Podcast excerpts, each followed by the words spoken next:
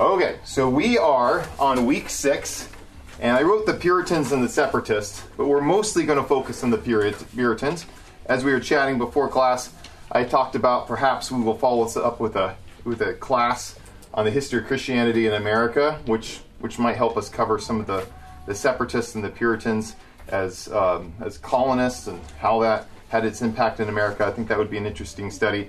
A little bit of review. So. Um, this is up from a couple weeks ago. Go ahead and erase that.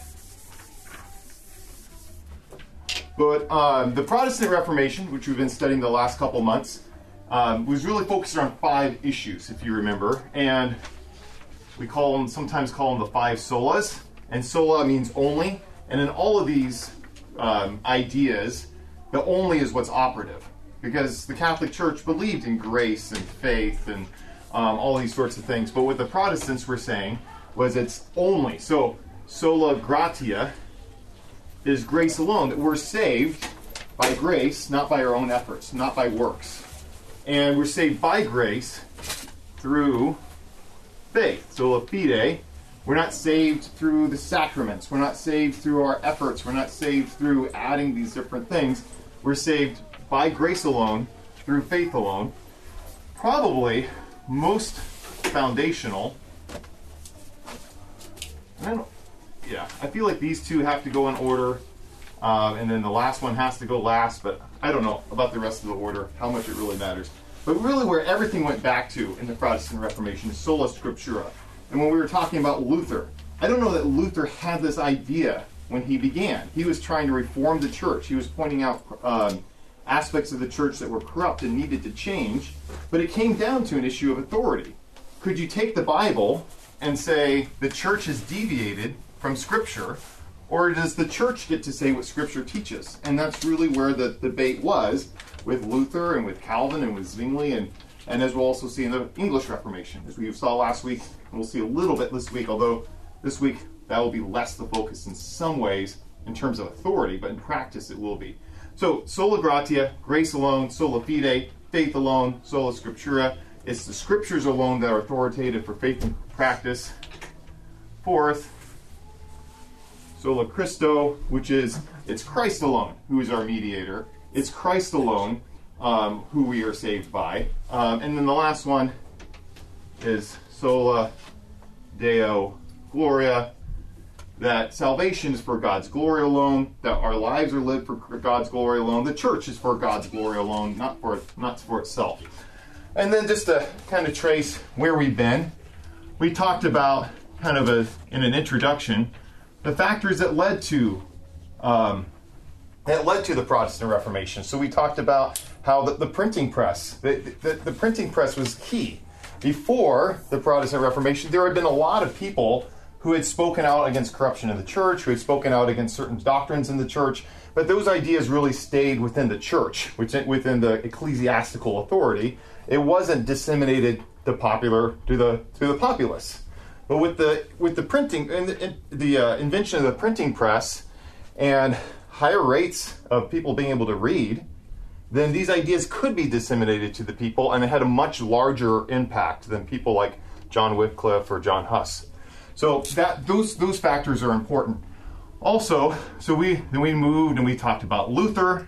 We talked about oh we didn't talk about Calvin yet. We talked about Zwingli, Calvin, and then last week we talked about the English Reformation, which led us to talk a lot about politics because we're going back and forth in the English Reformation between different kings and queens. And you know, you have Catholic uh, Catholic uh, Queen Mary. You have the Protestant King Edward and Elizabeth. Um, so we're moving further into the English Reformation. And today, we're going to talk about the Puritans. Now, when people talk about the Puritans, I think largely, um, I'll try to hand out notes for people who walked in after I started here real fast. Anybody else miss them? Okay. I think when we talk about the Puritans, people largely have negative impressions. Maybe maybe high school English with uh, Scarlet Letter, Nathaniel Hawthorne, or things like that. When you guys think of the Puritans, what, what comes to your mind? Scarlet Letter. Scarlet Letter. Okay, there we go. Yeah, absolutely. Um, anybody else? Hillsdale. Yeah, like the Mayflower, like you know, escaping The England. escaping England, Yeah. and that's really where by the time we get to the end of today's um, lesson, there's going to be a large, le- large, largely they're fleeing England, and the Puritans are out in England by about 1700 for the most part. Their impact still somewhat felt, but yeah, they are going to they are going to largely leave England, which does kind of drive us to the history of of Christianity in America, but you know, we're not going to get there today. So, any other thoughts when you think of the Puritans? Were the Puritans mostly just punishing and judgmental? Okay, And yeah. Very missing the whole point to me of the gospel. Yeah, I think that is largely the impression of the, of the Puritans. The Puritans are these very harsh, judgmental people. They miss the point of the gospel. They're focused on following a bunch of rules, um, for sure. And there's some truth to that. We'll see some of that. There's a reason why Puritanism dies in England. And in large part, it has to do with their, their attempt to legislate morality in a way that's really going to backfire on them. It really is going to backfire them. But also, when we think of the Puritans, the Puritans, one of the reasons, even though I, I think we should learn some lessons here from the Puritans, um, I think there's some there's some negative examples here that we can learn from. But the reason why they focused on that goes back to some of these other points that we've been making that Scripture is not just for the clergy or for the church, that Scripture is for the people, right? And the Christian life, similarly, is not just for monks in a monastery, but the Christian life is something that all Christians should strive for. And I think that this is what the Puritans really believed in. They wanted to see transformation in individual Christian lives. And I think they went the wrong direction sometimes. They made some mistakes. There are some things we should learn from them. Um, but I also think there's some positive things we should learn from them. So I want to grapple with both. This is not a hagiography class where we're lifting up Martin Luther. Where we talked about Luther's faults too. We lift up Martin Luther as go thou and be little Martin Luthers, or Calvin's or Zwingli's, or Puritans. But there are some things really to admire, and some some things that we have that we have inherited from them that we should keep. And then there are other things that we need to be cautious about, that we need to make sure we don't make similar mistakes. So I want us to keep those things in mind as we think about the Puritans. It's different than a class in the Bible. If I'm teaching about the Bible, you, don't get to say, well, I think that's wrong. Right? The Bible's authoritative, right? But when we're teaching about the Puritans, you can say, hey, I think that's wrong, and you might be right. So, anyway, keep that in mind as we think about the Puritans. Who were the Puritans? So now I'm finally in your notes. So basically, the Puritans were those in England. This is an English movement. And again, part of the reason we focus on the English movement is, um, you know, in terms of the American church, we, this is a lot of what we've inherited. So it, this is part of our history. Part of it is understanding the church in America, understanding ourselves. But um, they were they believed in reforming the Reformation. The Reformation in England had not gone far enough. And as you remember last week, talking about the English Reformation, a lot of Puritans fled England during the persecutions by Mary and, and others. And you remember where they went? Holland. Some of them went to Holland. Um, they also went to Geneva, where John Calvin was. So many of them, when they come back, when the persecution ends, they want to see Geneva in England, basically. They're, they're inspired. This especially happens in Scotland with John Knox, um, who we talked about a little bit last week. But it also happens in England. So if you remember your geography, Scotland is north of, of England. Now it's all part of the United Kingdom. Then they were separate countries, except they kind of united with James, but we'll get to that. All right, so they, they want to create another Geneva like Calvin. So they're, they're largely, the Puritans are largely Calvinists in their theology and in, in their inspiration and their roots. But they're not a united movement. There's a lot of, when, when people talked about the Puritans in England, um, John Milton, for instance, if you know him, he wrote Paradise Lost, he wasn't even a Trinitarian. Um, so I, I would put him in the realm of, of a heretic in some ways. Uh, well, in some ways, absolutely, if you don't believe in the Trinity. But he was he was somebody who believed that we need to continue to reform the English Church. Whereas on the other hand, you'd have people who are very orthodox and all that. So the Puritan movement in in England was a large movement that basically said we moved away from Catholicism, but there's further reformation that needs to happen. That's basically what the Puritan movement was what, what united them. They were also united around their passion for Scripture. So they read, they studied, they preached. Um, sermons sometimes among Puritans would go as long as seven hours. Can you imagine? Seven hours? Have you guys ever looked at the clock and Pastor Jay has gone an hour? You know, not Pastor Jay, the service has gone, not Pastor Jay, an hour and 15 minutes. Come on. this is so long. Seven hours. Can you imagine? Um, I, I put here, I didn't put the quote in here. I wanted to read this to you about the Puritans preaching. If I can get there. I think this is what I.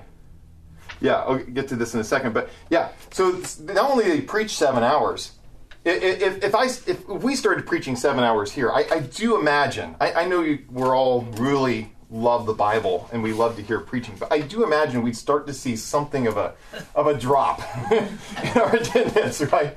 But there were times where people would be preaching. There'd be this this pastor. The story is told. He's two hours in, and in the middle of his sermon, he apologizes for preaching so long, and the people say, "No, go on, go on, go on," because they were so hungry for Scripture. It had been forbidden to them. They hadn't had the Scriptures. There was a time period where it was gone. Now they have the scriptures again. So don't hear it in seven hours in this sort of like legalistic sense. There was a hunger for God's word in England. It had been taken from them, it's been restored to them, and, and the people were, many people were longing from it. Um, here is a, story about a Puritan preacher, um, Tom, uh, John Rogers. His nickname was Roaring John Rogers. Um, in this sermon, he, Rogers, falls into an explanation, extop, sorry, I messed up that word, expostulation, with the people about their neglect of the Bible. And in it, he personates God to the people, telling them, Well, I have trusted you so long with my Bible, and you have slighted it. It lies in such and such houses, covered with dust and cobwebs, and you dare not to look into it. Do you use my Bible so? Well, you have no my, my Bible no longer. And he takes up the Bible from its cushion and seems as if he's going to throw it away and carry it away from them. Then he turns back and impersonates the people of God, falling down, down on his knees and crying out, Lord, whatever you do to us, don't take your Bible from us. Kill our children, burn our houses, destroy our goods. Only spare us thy Bible and take not away thy Bible. Then he impersonates God again to the people. Say you so? Well, I will try you a little longer. Here's my Bible for you. I will see how you use it, whether you love it more, whether you value it more, whether you observe it more, whether you practice it more and live according to it. But by these actions, he put all the congregation to so strange a posture that he never saw any congregation in his life. The place was a mere Bochim. The people, generally, as it were, deluged with their tears. He told me that he himself, when he got out, was to take horse again, to be gone, and fain to hang a quarter hours quarter of an hour upon the neck of his horse, weeping before he had power to mount. So strange an impression was there upon him, and generally among the people, upon having been thus ex- expostulated for the neglect of the Bible. So this this is the this is the Puritan attitude: is we have to come back to love, value the Scriptures. That this is where the Puritans start. So it's not just have the Bible and the Bible be the authority, but there's this drive for the Puritans for us to live according to the Bible and for regular, ordinary people to be reading, valuing, loving God's Word. So this is, if you want to understand the Puritans, I think, I think that's where it starts. I think they're going to make some mistakes, but I, I think this is where it starts. And I think that's something that we should also emulate in our churches. Not just have our Bibles. We take this for granted, don't we? Mm-hmm. We haven't had the Bible taken away from us. You haven't gone decades without hearing preaching from God's Word, unless you chose to. But in this context, there's this hunger and there's this thirst because they had been without it. Okay, so going back to politics, the Queen of England, when we left off, well, I think we, we did see her die, but going back, is Elizabeth. Elizabeth I. And Elizabeth I is really a powerful monarch in a lot of ways, but she is trying to, to kind of walk this middle line. So England had gone back and forth between Protestant and Catholic, and she is a, a convinced Protestant. But she wants a Protestantism that's acceptable to most Catholics, or as close as possible. She wants a united country. So this is really important to her. So you have Catholics, you have Protestants in England, and she she really likes the high form of worship. So a lot of what we're going to talk about today ends up having to do with what should worship look like. and she's keeping the, the terms of the day popish practices. That's what they would call it. It's popishness. It was that was a word they invented it. So it's too Catholic. So many were not pleased at this attempt to find a broad brand of Catholicism that's attempting to be palatable to Catholics or those with Catholic sympathies. Um, many of those who had been exiled and seen Calvin's Geneva uh, mourned the popishness of the English church. So, few things that bothered them. The Church of England called their ministers priests. priests. They wore priestly vestments. They still used the sign of the cross at baptism. The na- laity still knelt at communion and received wafers instead of bread. That may not seem like a big. Why, why does it matter wafers or bread? Well, it came back to, and this is Calvin, if you remember when we talked about Calvin, fought a battle on this, that wafers didn't have any crumbs. So it came back to this kind of thing that the bread itself is the is the body of Christ, or at least is this sacred object, and you can't afford to have any crumbs fall off of it. So a wafer doesn't have crumbs, and so a lot of a lot of people with Catholic sympathies would argue for wafers, whereas Zwingli, who sees the ordinariness of bread, is part of the point. When he instituted Protestant worship, he replaced wafers with bread. Calvin kind of followed that same suit. He used actual bread. So we don't, if, if we started using wafers or crackers or little pieces of bread, I don't know how many of us would notice but it mattered in their day. There's a reason they cared about this. Is what is this and what are we doing when we do communion? So the fact that they used wafers instead of bread bothered many. Um, they maintained practices such as confirmation, and there's this whole question. Uh, that this is a question that goes back to sola scriptura. Luther and Calvin uh, disagree on this to some extent, but should you get rid of things that are not necessarily contrary to Scripture, but they're outside of Scripture? There's a question. So, what is how do how do we how do we interpret sola scriptura? Do we get rid of non-biblical practices, um, or and only have practices instituted in Scripture, or can we maintain some things that are not expressly in Scripture but aren't anti-Scripture? You guys get the point. So, um, confirmation. You don't see any confirmation in the Bible. That's not instituted in Scripture. Some Puritans felt that should be removed from the church because it's outside of Scripture in that sense. Elizabeth, though, she's she's by conviction a Protestant, very much a Protestant, uh, but she really liked tradition. This is her word. She wanted none of this newfangledness, you know, in worship. She wants to maintain the traditions in worship.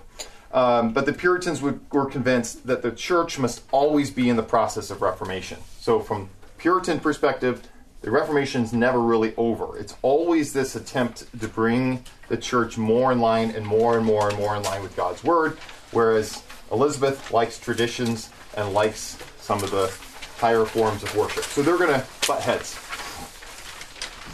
So, also to the Puritans, Reformation didn't stop with Sunday worship. And I think this is this is an impulse in churches like ours that continues, right? That is worship just on Sunday. No, it's not. It should it should extend into our daily lives. So for the Puritans, many of them, they felt like if the church does everything right uh, in the worship service, but individual lives are not being transformed, then we, we haven't completed the Reformation. Again, this should translate into our individual hearts and our lives.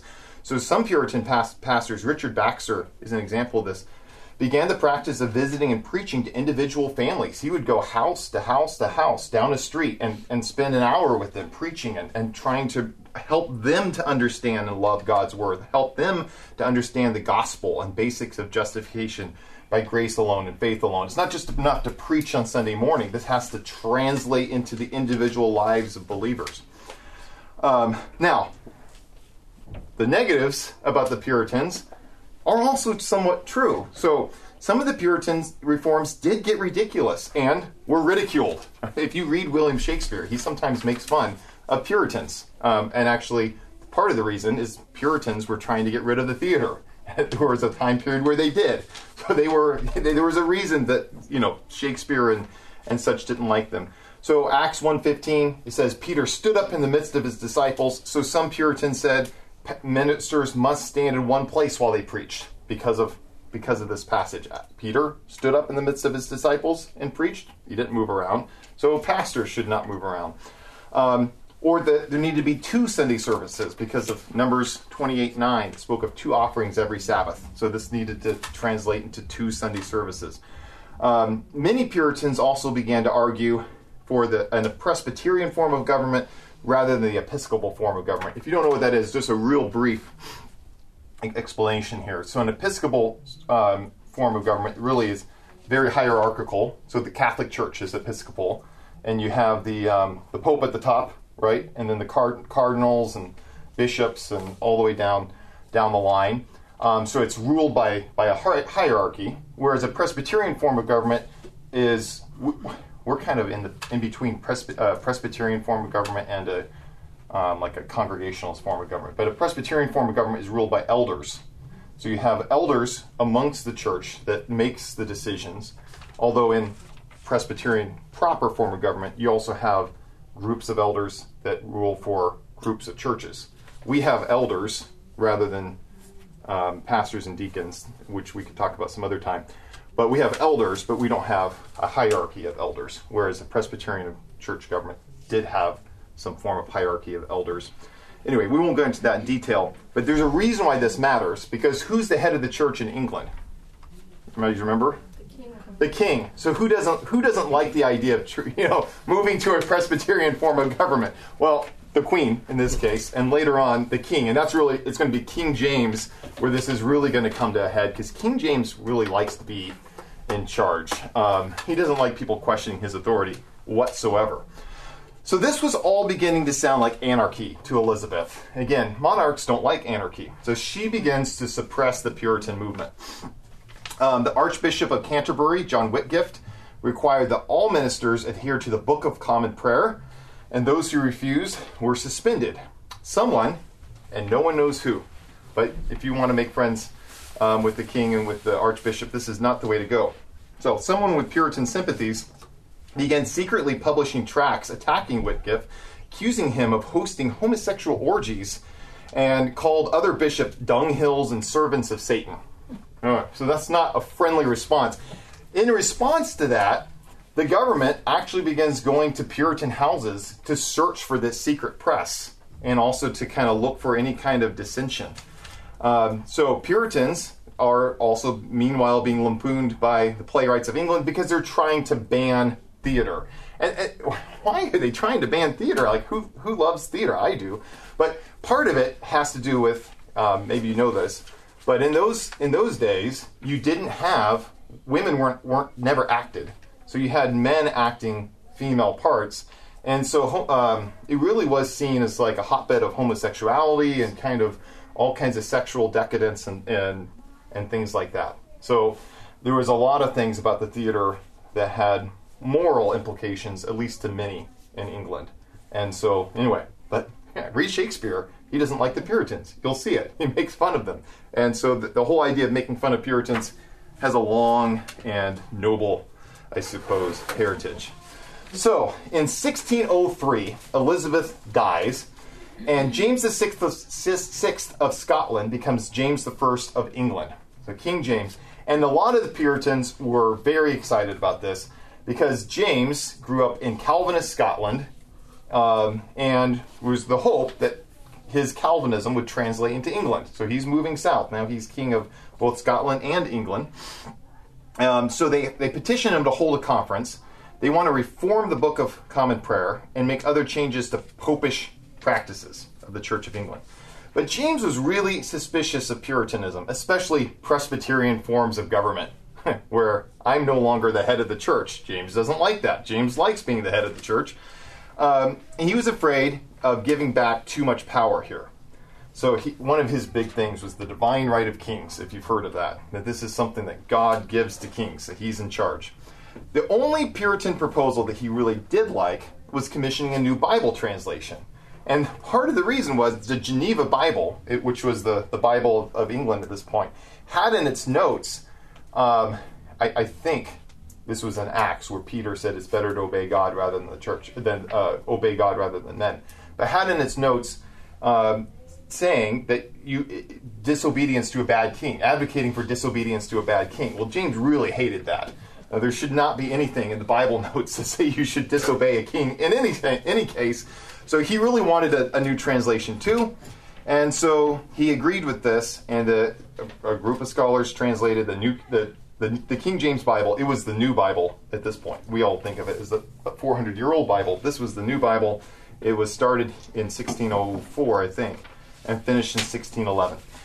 But more more developments here that are going to give the Puritans some some uh, power into the government, some more acceptance, but at the same time they're going to kind of be they're going to push too far, perhaps.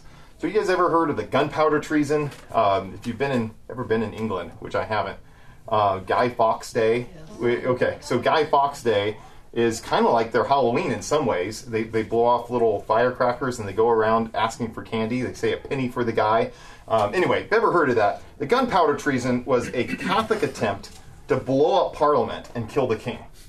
So um, anyway, Guy Fawkes was a, a, a, a Catholic, and it was a group, of, a Catholic group of Catholic sympathizers. Because at this point, his daughter, his nine-year-old daughter, um, the mother was Catholic, and so the nine-year-old daughter was Catholic. And the hope is, we kill James, we can have a Catholic queen of England again. So it, there's a lot of politics going back and forth. Um, we've seen this a lot, right? These maneuverings to try to bring in a Catholic or a Protestant king or queen. So this shifted uh, public and royal sentiment. You try to kill me, I'm, I'm kind of a little more anti-Catholic. Is James' approach against Catholicism, and this led him to be more favorable towards the Puritans, and even gave them high church posts. But he still demands conformity. He is not flexible in the least. Um, one thing he really didn't like was Puritan preaching on Sabbatarianism. So the Puritans believed no work, no games on the Sabbath, but you know the Sabbath is Sunday. Um, but James wrote the book of sports. Who knew that sports was going to be a conflict in the church? It was.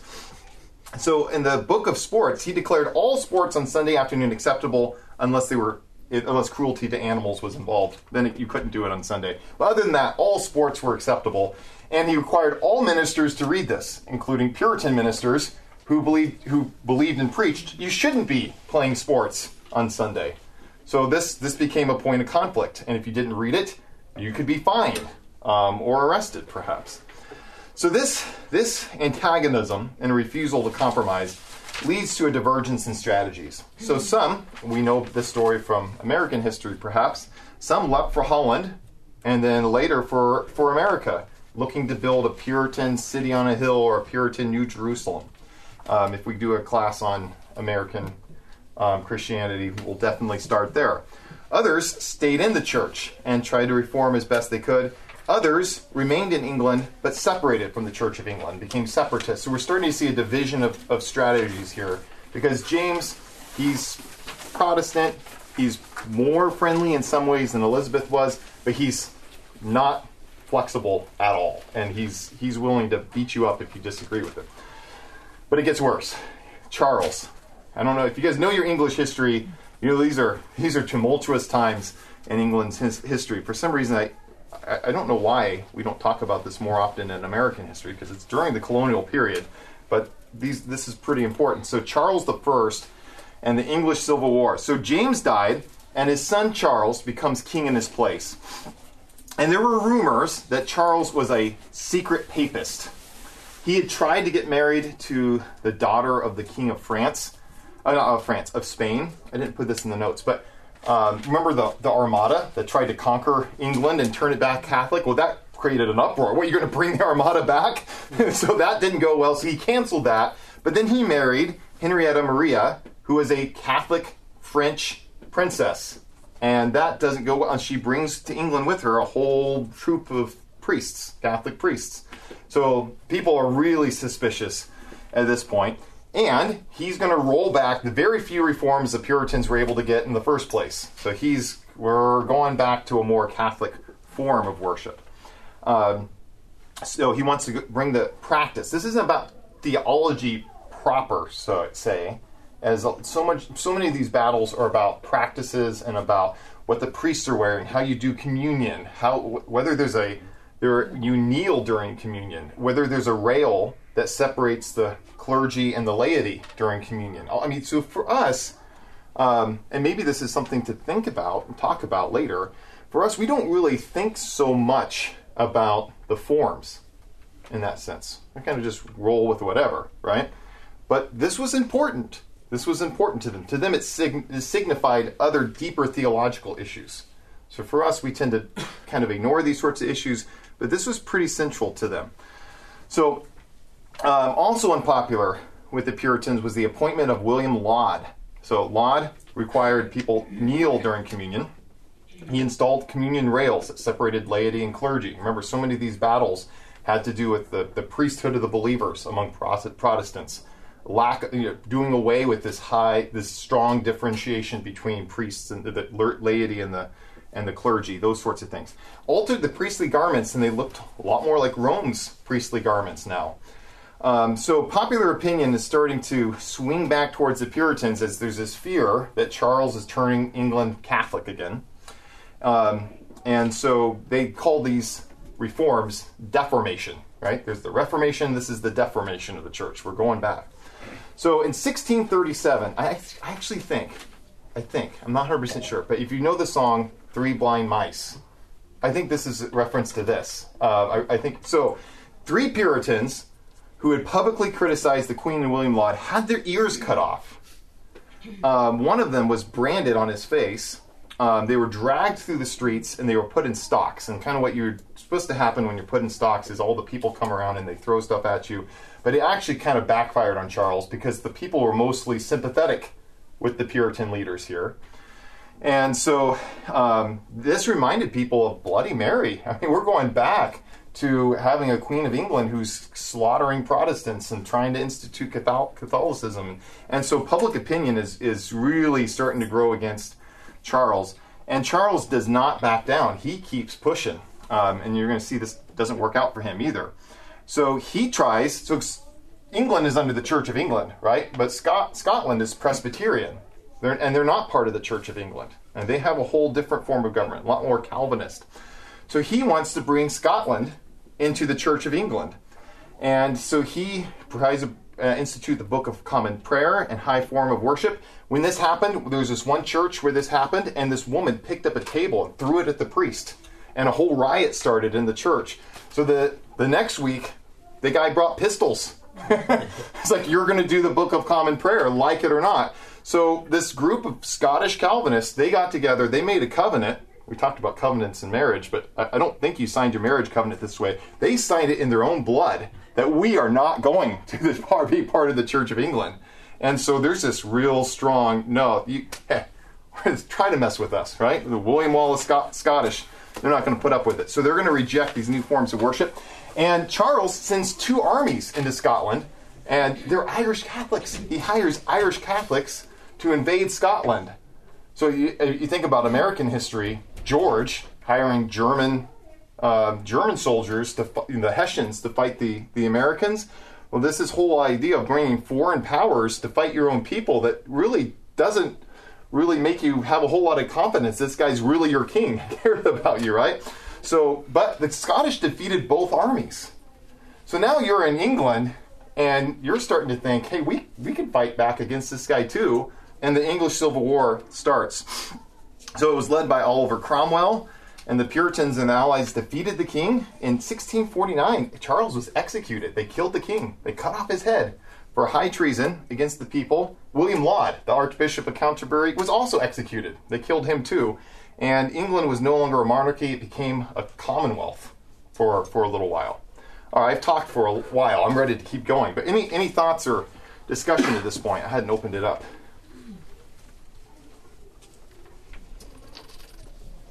So tumultuous times, right? a lot going on. Yeah. I wanted to say, um, I think what you're saying, like with the Puritans, and I'm a preacher, glory be to the Lord.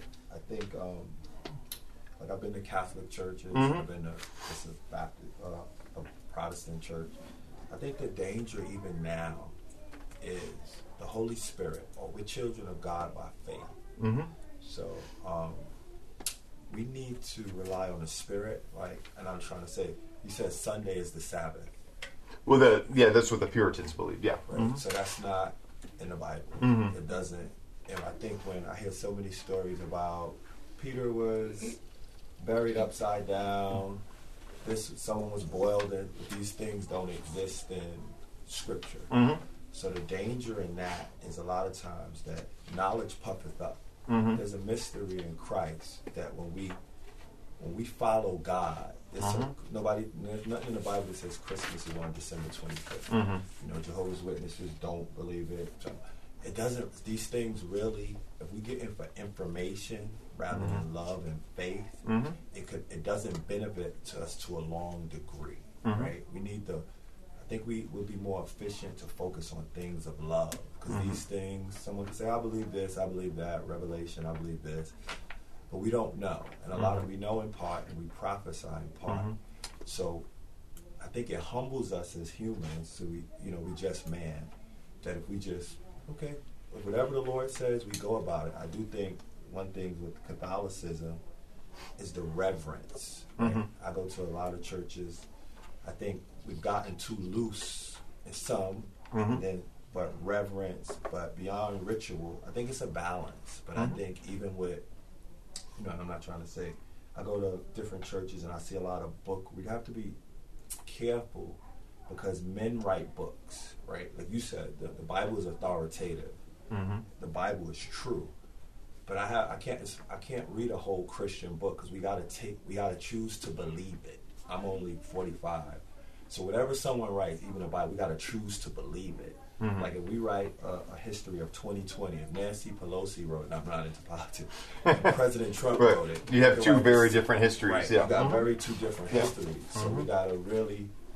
We never know if it's true. So when Mhm. we believe about the Bible, we say God is inspired by God. It's true Mhm. right? So those we still choose to believe that. So I think it's a danger. Even with Christian books, you get different pastors or people. Is it really true in, Mhm. in the whole t- eternal truth? You know what I mean? Perspective. Yeah, I think there's a lot to say what um, with what you're talking about in terms of humility, right? That sometimes we become more confident about our our own opinions than we ought to be, and that, that's what something I really I don't know if those of you who were here a couple weeks ago talking about Calvin that I really appreciate about Calvin is that Calvin wanted to stop at where Scripture stopped, right? So there were there were some things that Scripture is clear about, and there are other things that Scripture is less clear about, and we have we want to be careful that when we we preach God's word, this is the task of preaching God's word, is that we're accurately um, saying what the Scriptures say. And you talk about Christian books, Christian books, books that are talking about God's word or theology. That the attempt should be to accurately portray what God's words say, and we need to be careful about too many of our Yes. our own opinions going in there for sure. Good. And I don't I don't want to hi- hijack the conversation. Mhm. Definitely. I know I've seen the text and what's the other Arminianism and Calvinism. Mhm. I'm not either, but even with someone like John Calvin, you know, God, Bible said it right. Mhm. God so loved the world, the world. He sent His only begotten Son, whosoever believeth in Him. It's His will that none should perish. Right? Will meaning desire. Right. So some of the things Calvin wrote, it's not true. Yeah. a- Any any of these people we're looking at, and, that's, and this is important as we study this class, is that Calvin and Luther and Zwingli and the Puritans. There's a lot. There's a lot to be admired about them, and they're our brothers and sisters, Yes. right, in Christ. And so they're we have a kinship with them, and um, and the Spirit was in them too. But, uh, but we we need to be able to look at them with a responsible eye of admiring where they were in line with God's word, but also at the same time being being somewhat critical here, um, and knowing that they can make, make mistakes as we were. We will. You had your hand up.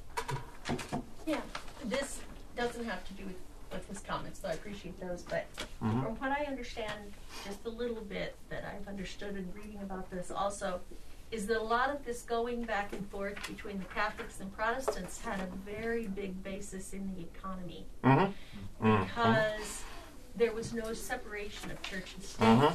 So when the Catholics were in power, Mm-hmm. they owned a lot of Yeah. land. They owned Mhm. a lot of farms. Yep. They owned a lot Monastery land was yeah. Mm-hmm. And so if the king gave up Catholicism and killed the priests, now who owns this land. Yeah. So there was a lot of flipping back and forth Right. because the king had to remain very, very rich. Mhm. And if the people decided, oh, we didn't want the, the church owning all this land, it was a big financial thing. They gave up a lot of stock in real Uh-huh. estate. Yeah. So this was a big Mhm. factor in their Yeah. motivations. Absolutely. We talked about that a little bit last week with Henry VIII.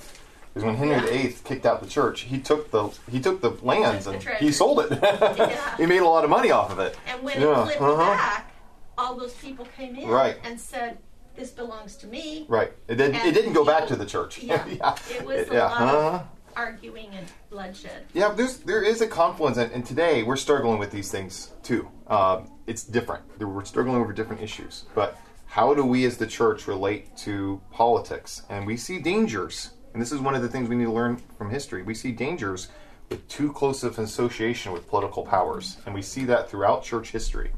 But at the same time, we don't want to be on the sidelines completely. I mean, the, the church has has a I think responsibility to be a prophetic voice against evil in society, and not just be in our own little enclave. And that that's the that's I think this the balance of our kingdom is not of this world, but that we are put here for a reason. We're not just put here to hide off in you know a little corner somewhere. And and that's one of the things from history. I, I, one of the things I want to look at with the Puritans today is I, I think they overreached in places, and I, I think that really backfired.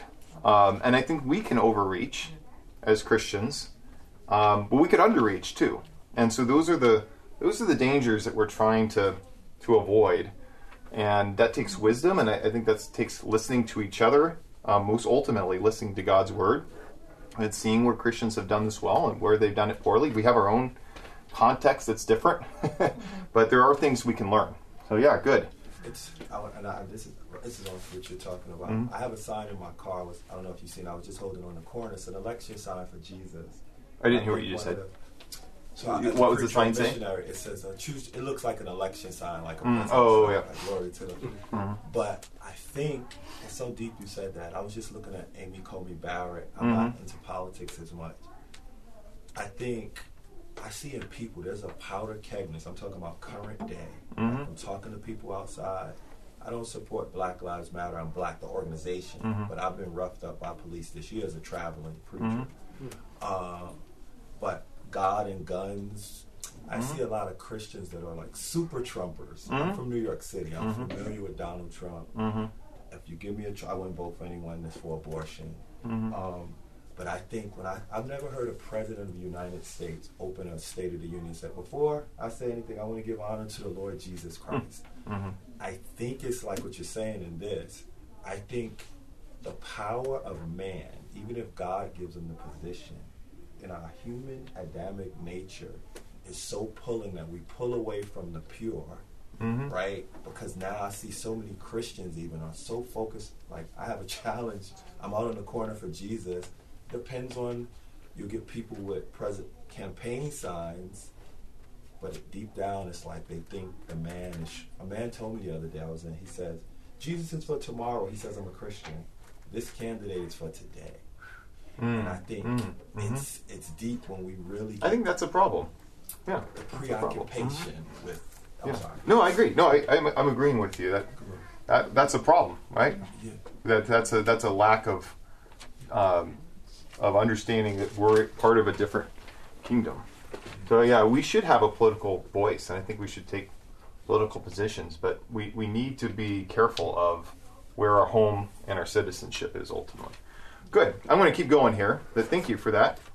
So the age of Oliver Cromwell. So again, English history, heads are rolling, right? Literally, English king's head gets chopped off. The Archbishop of Canterbury's head gets chopped off. So Oliver Cromwell becomes the Lord Protector of England and Scotland.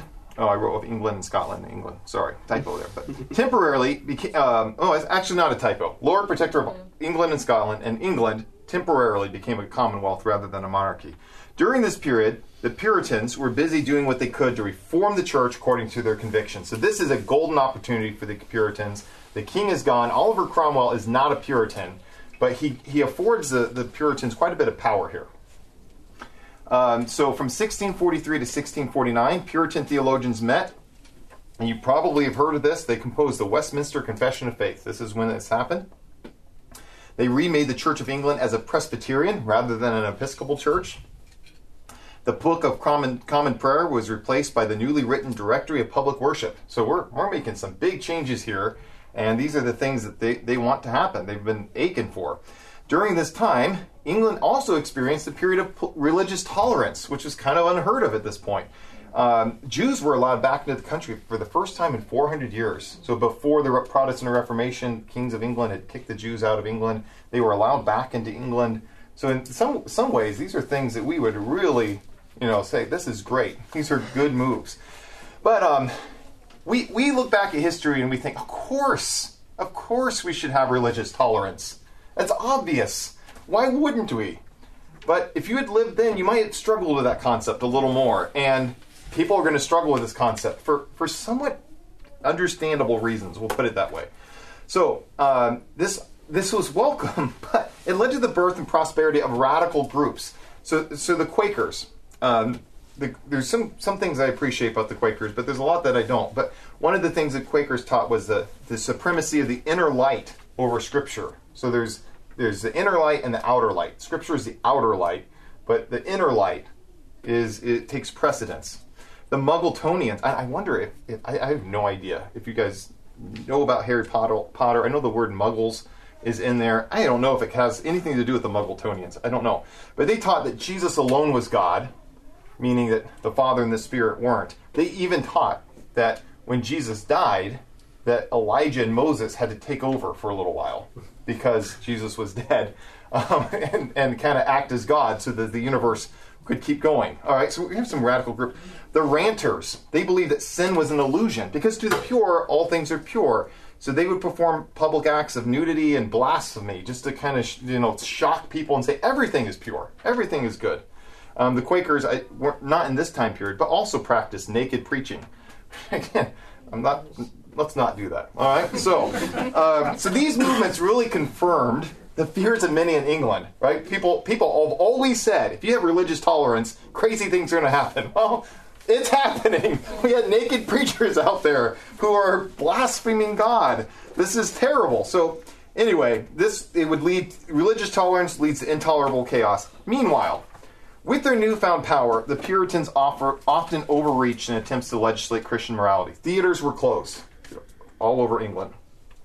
Adultery became a capital crime, publish, publish, uh, punishable by death. Swearing, Sabbath keeping, uh, Sabbath breaking, celebrating holidays, including Christmas. Um, and how do you know if you celebrate? If you're cooking meat on Christmas, that's that shows that you're celebrating Christmas. Um, anyway, they be, they replaced holidays with fast days. So you you're supposed to fast on Christmas and fast on all these days rather than have holidays. So you know, the Catholics had feast days. The Puritans have fast days. You can guess which is more popular. Um, anyway, and began many began longing for the good old days. oh my goodness, when England was ruled by a king and not religious fanatics. And you can kind of see how there's an overreach here. I, I really appreciated Pastor Jay's sermon last week, thinking about um, spheres of influence, right? The church and the government, the family, and that sometimes these these spheres overreach. And I've seen it. I've seen it in churches. I don't remember if he talked about this. Probably not. I don't think he had time, but I've seen it in churches where sometimes one family kind of dominates the whole church, and it really can be ugly, right? And it's the overreach of the family. Or Pastor Jay's example last week, where the the family, the the church can dictate things to families. That's really the family's responsibility. Um, or government overreach. Well, here is the church overreaching into legislative morality, and it, it doesn't go well, and it's it's odious to people who don't agree with them and don't want to go this this sort of direction. So Oliver Cromwell died in 1658. He actually had the crown offered to him, he refused it.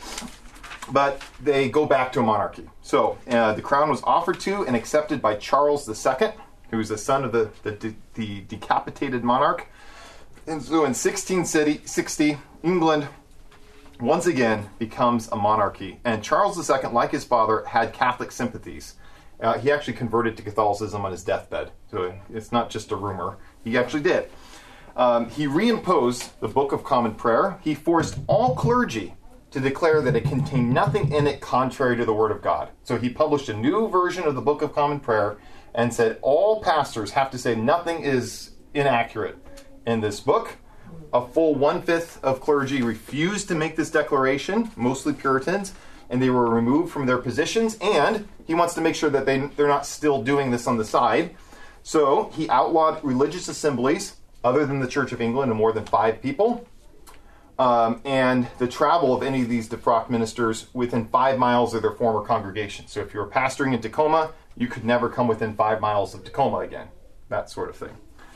And um, people were thrown into prison or even killed for, mostly in England, they were thrown into prison. In Scotland, he was harsher, they were killed um, if you broke this. So throughout his reign, Charles continued to crack down. Only Anglicans were allowed to attend English universities such as Oxford and Cambridge. So the Puritans were prevented really from being educated.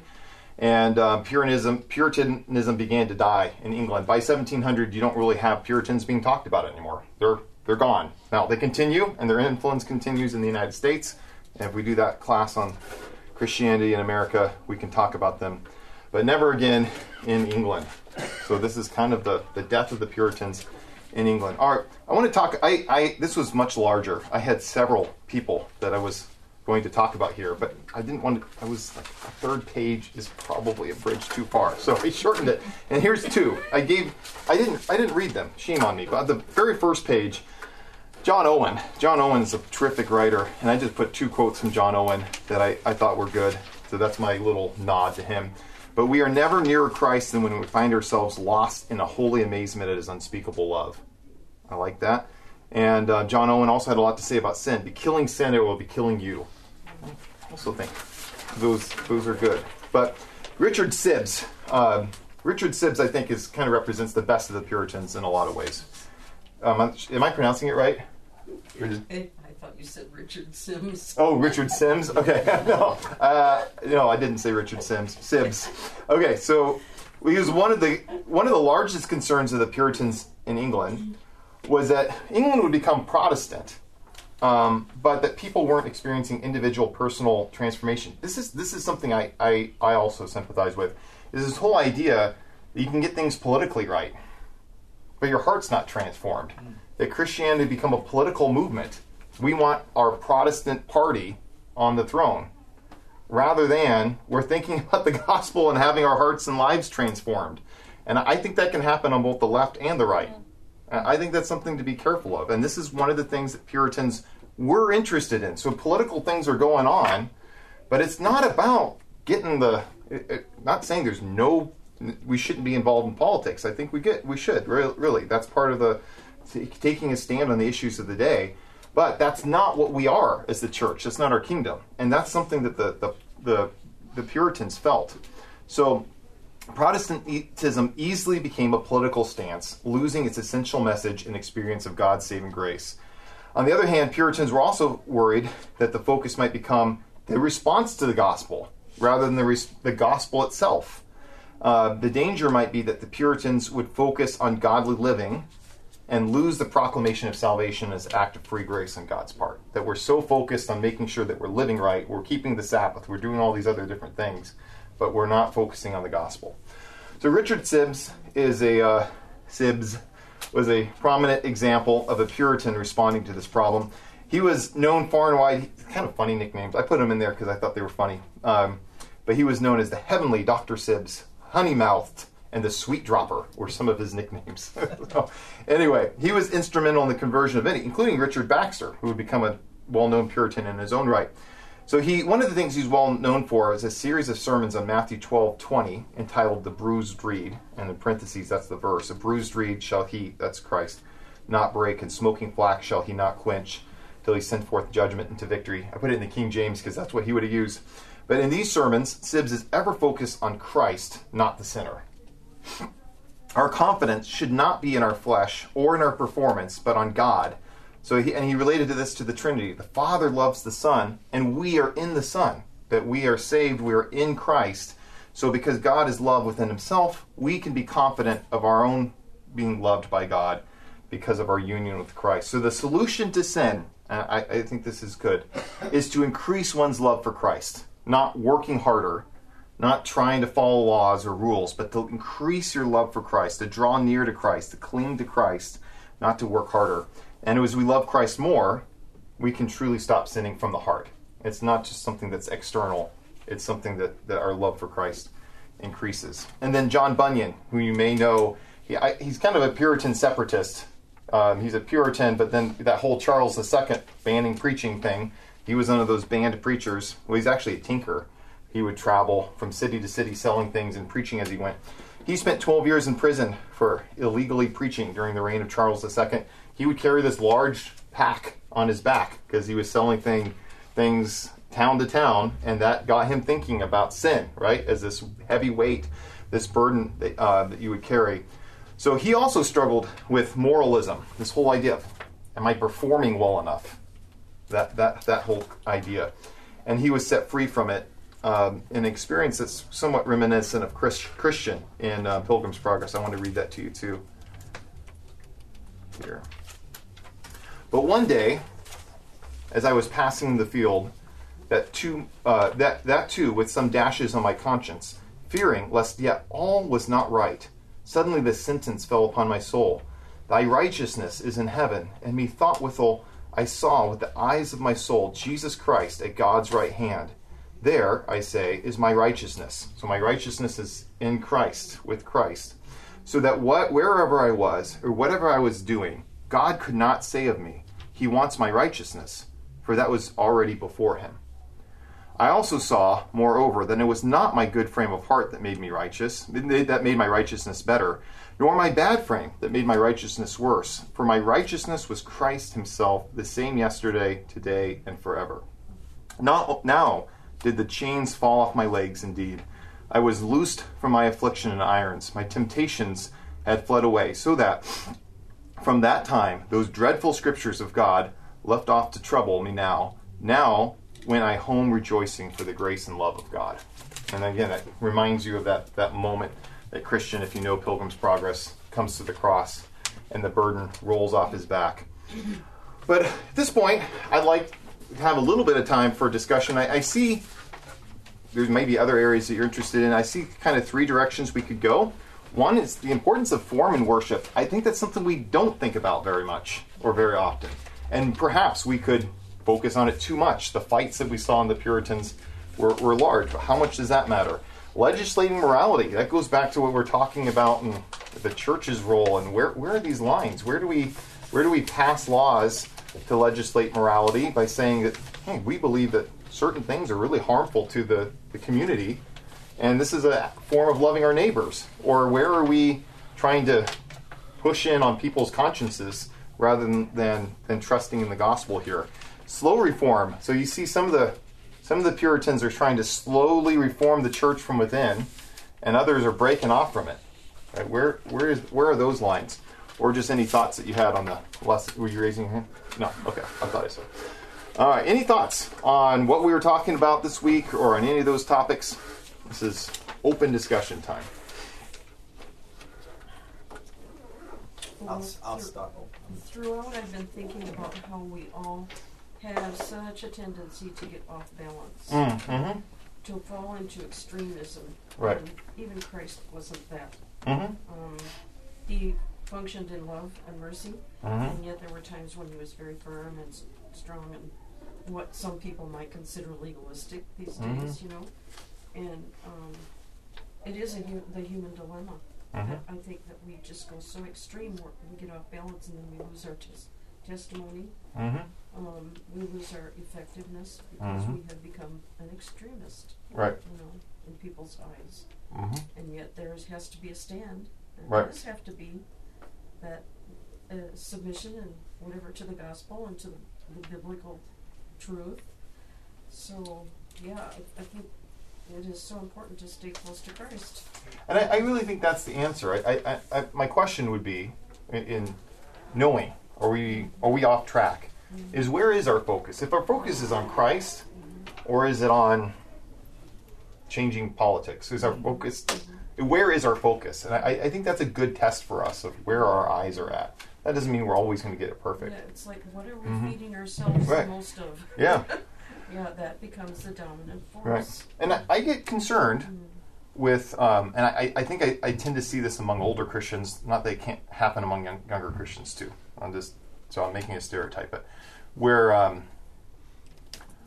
if we're we're so um, we're feeding our souls with politics so much, and if we're watching Fox News or CNN or whatever it is, 10, 12 hours a day. That's a problem.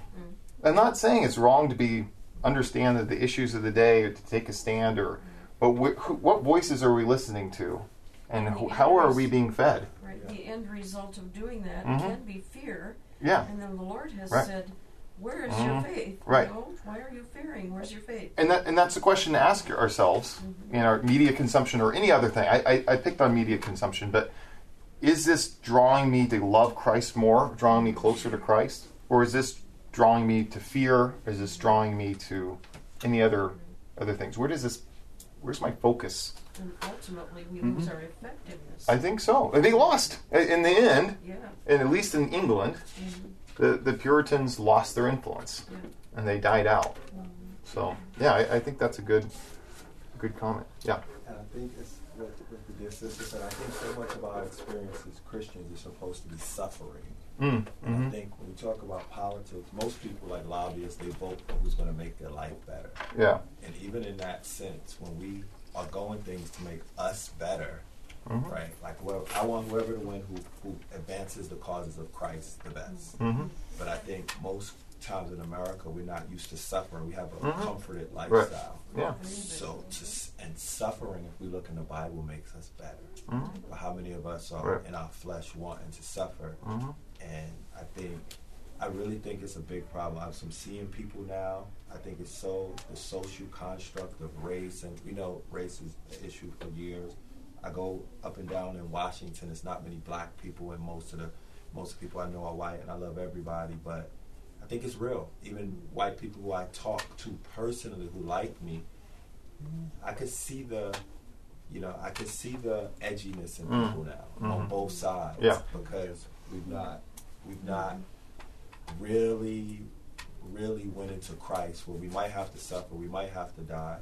I personally, I, I don't, I don't wear the mask, you know. So that's we talk about like the, our governor. I don't have anything personal against him, but I think when you say we're basing this on science and reality, and when you don't acknowledge God, hmm we get you know and, but it's a part of suffering that we have to go sometimes stores don't let me in some do i have to go without bread sometimes you know it's but it's a part of they're killing our family in christ in other countries Mhm. so I, I think it's the whole base of politics can be self-promotion too Mhm. I'll help if you vote for me i'll help you right and i think right so I, wanna, Yeah. I just think Mhm. it's going to be about Christ, and it is Mhm. that little, it's subtly off.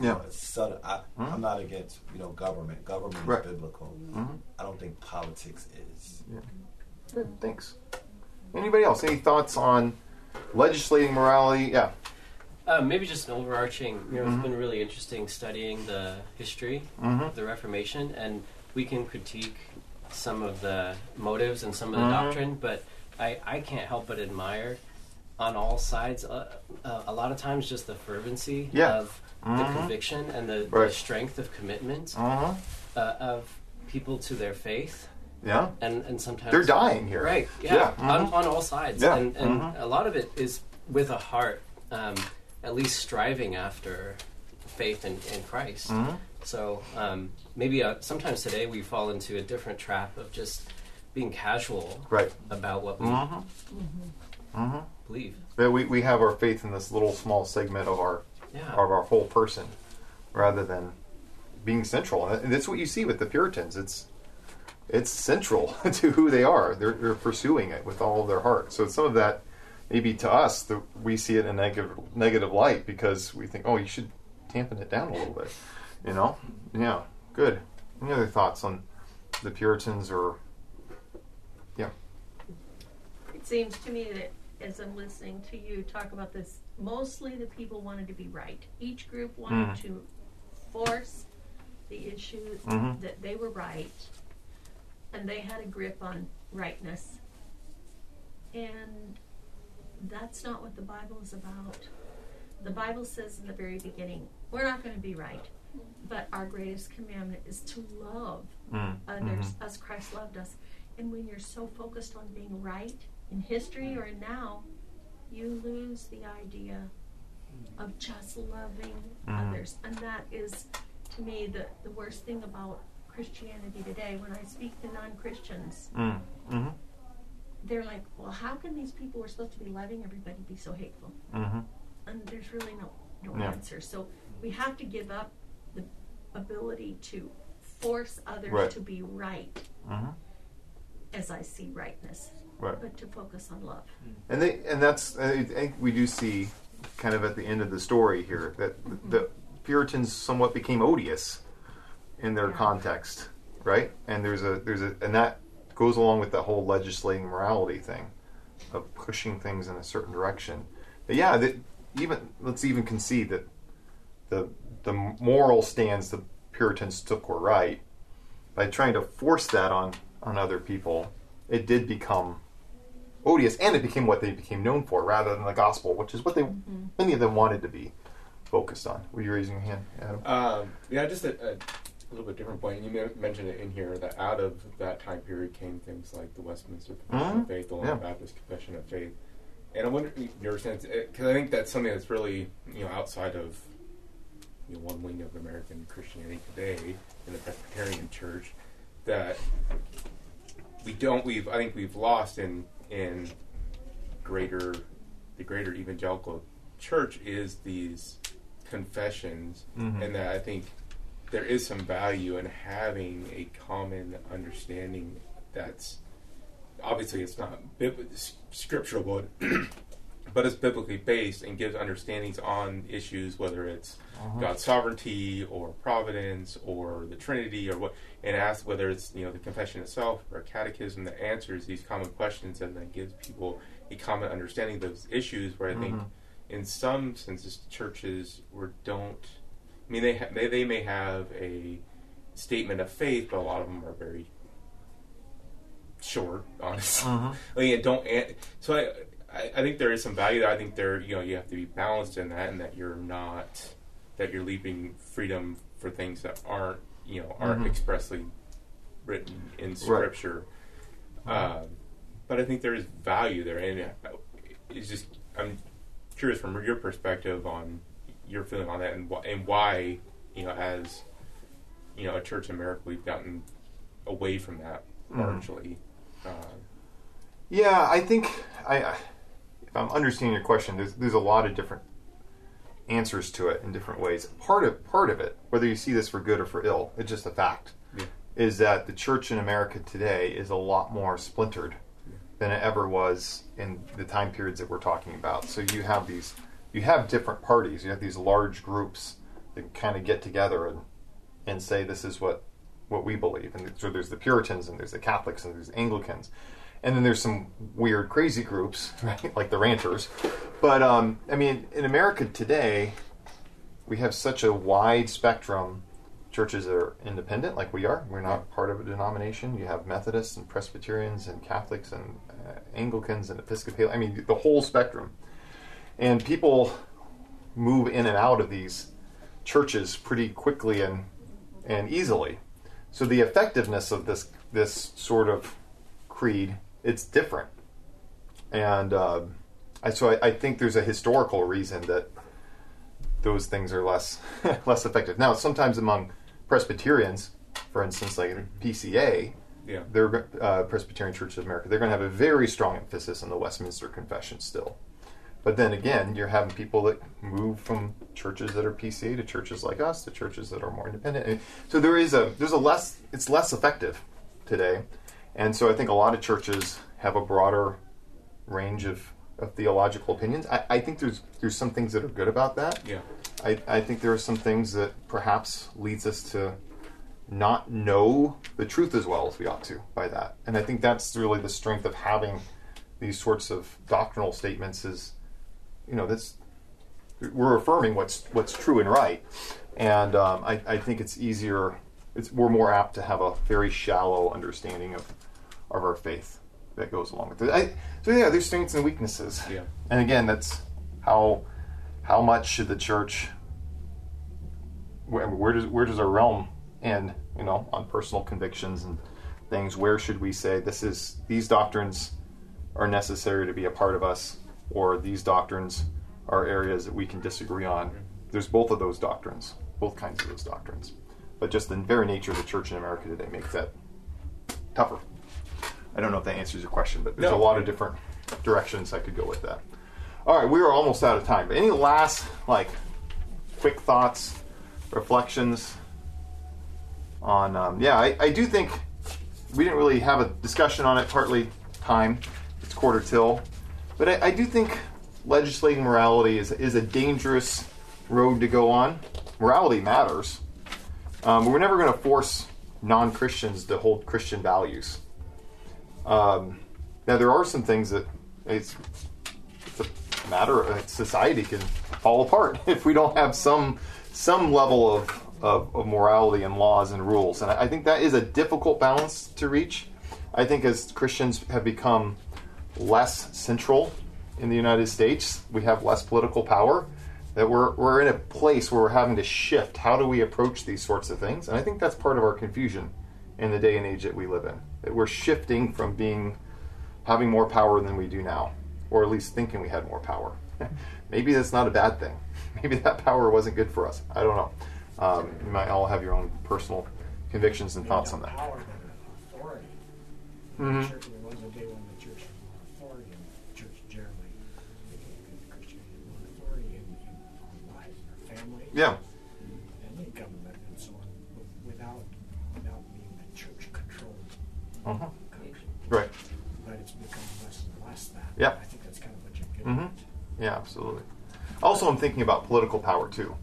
As, a, as like a voting bloc or as a large group, that there, there was a day not that long ago that Christians could enforce their views.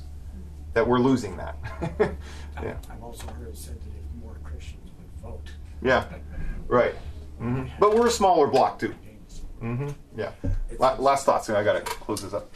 you know, as I witness, I witness to a lot of unbelievers, you know, Mhm. minister. And I think what you're saying is it's one of the most challenging things because if I see a teenagers fornicating, usually I would, generally I would talk to them about Jesus Mm, first. mhm. But if there's those rare, quick instances where it's like harming their life, ST, you know, I mean, it's harmful, sin harm. But I think it could go either way, like Uh-huh. in the spirit, but usually, like I know a brother who got fired from his job because he mentioned to someone he never told the gospel to that, you know, she's trans. I said, why would you say, have you ever even talked to her about the Mhm. gospel? But I think it's, it's individual because I think sometimes talking to someone about smoking, something that can help them, they say, oh, I quit smoking, could bring them to Jesus. Mhm. But I find generally for myself, it's challenging most times because if somebody gets Jesus, a lot of those things will just fall away. Right. Rather than making the smoking or whatever issue the issue, that the, cent- the central issue is your relationship with Christ. That's the central issue. I agree with that. Good. All right, let me pray for us, and then um, yeah, we'll we'll go ahead and let you go. Father, thank you. Um, thank you for your word. That's where, really where we want to focus. Um, your word gives life. Um, Christ gives life. Thank you. Thank you for Christ. Um, thank you that our, our sins are, are not something that we have to pay for on our own, and our merits are not, not something that we have to stand on, but that we, we stand on the righteousness of Christ and, and our union to Christ, and we are acceptable in, in your eyes. Father, we, we are so thankful for that. Thank you for the grace that you have bestowed on us, un, unearned, unmerited, um, un, undeserved, but um, oh, the riches of the grace of God that we have. Father, we live in a difficult time, and we're being reminded of this in our sermon series and our discussions here this morning. Um, it's difficult because it's it's hard to navigate. It's hard to know how how to live in this world sometimes. And um, Father, give us wisdom. Help us to listen to to one another. Um, help us to most of all listen to your word. Um, and Father, guide us. Um, give us wisdom. Help us to be known for people of the gospel, uh, people who love one another and love love those on the outside.